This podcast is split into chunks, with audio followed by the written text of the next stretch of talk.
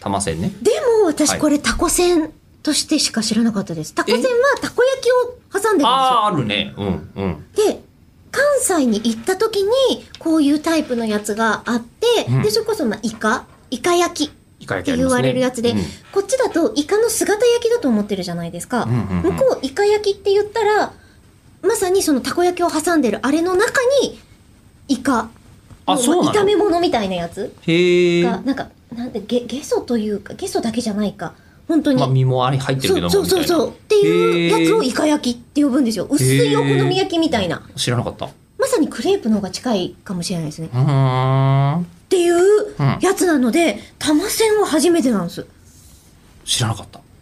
マジでいやでもやっぱりこうなんですかあのこう屋台って、うんえっと、簡単に調理できて、うんでしかもなんかみんなが栄養があるとかじゃなくて、うんなんか楽しいみたいなことが満たされると、えっと、あ新たなものがずん、んどんどん生まれるじゃないですか。ソースこのれ味がいい、もう勝ち。それで気づいたんですけど、うんあの屋台じゃないけどあれ原宿とかってずっとそれやってんね。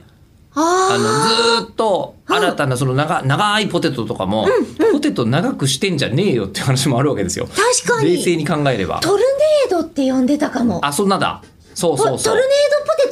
ト。あそんなだ。思い出した、急に。そんなでしたね。うん、何日か前の聞いて。えーもうあれ確実に、な、ね、な、ん何日か。何日か前のやつ聞いて。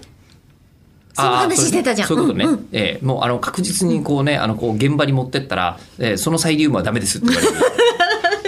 かに。長さになってるやつ。高さんのええね。でも警備あの警備員の人がちょうどこっちですよってやるぐらいの長さそうそうの警棒のぐらいの長さのやつありますけどあれ、サイリウムだと思った時期があった。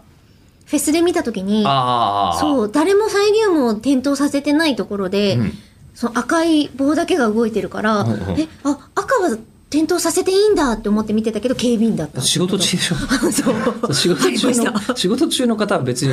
売りゃ多いとかやってないですからね。ええた なんだろうって思ってたことありましたけど、うん、いややまあそういうね長いやつとかも、あれもなんかあの屋台に今後出てくるんでしょうけど、うんええあれずっと原宿ってそういう実験やってんだなと思って確かに異常に巨大そうでな、ねわ綿たあめあめとか、とかもね、うでん色をそれぞれつけてたりとかしてつけてみたりとかねレインボーみたいなね、うん言てたりしますもんねああいうのってセンスある人やっぱいるんでしょうね。うんうんでまたね国変えるとね全然違うんだよねそうなんだはい屋台系。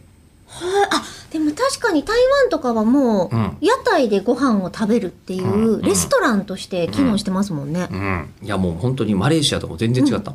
いろいろうんいろいろ面白かったですねというのを思い出した、なるほどねいやーなあでも今日本の屋台文化は割と強いと思う、うんうんううんん、世界中他の国はどうなんでしょうねねステーキとかないんじゃない、だないと思う何やってんだろうって外国の人思ってんじゃないかな、うん今はね、なくなったひよことかねああ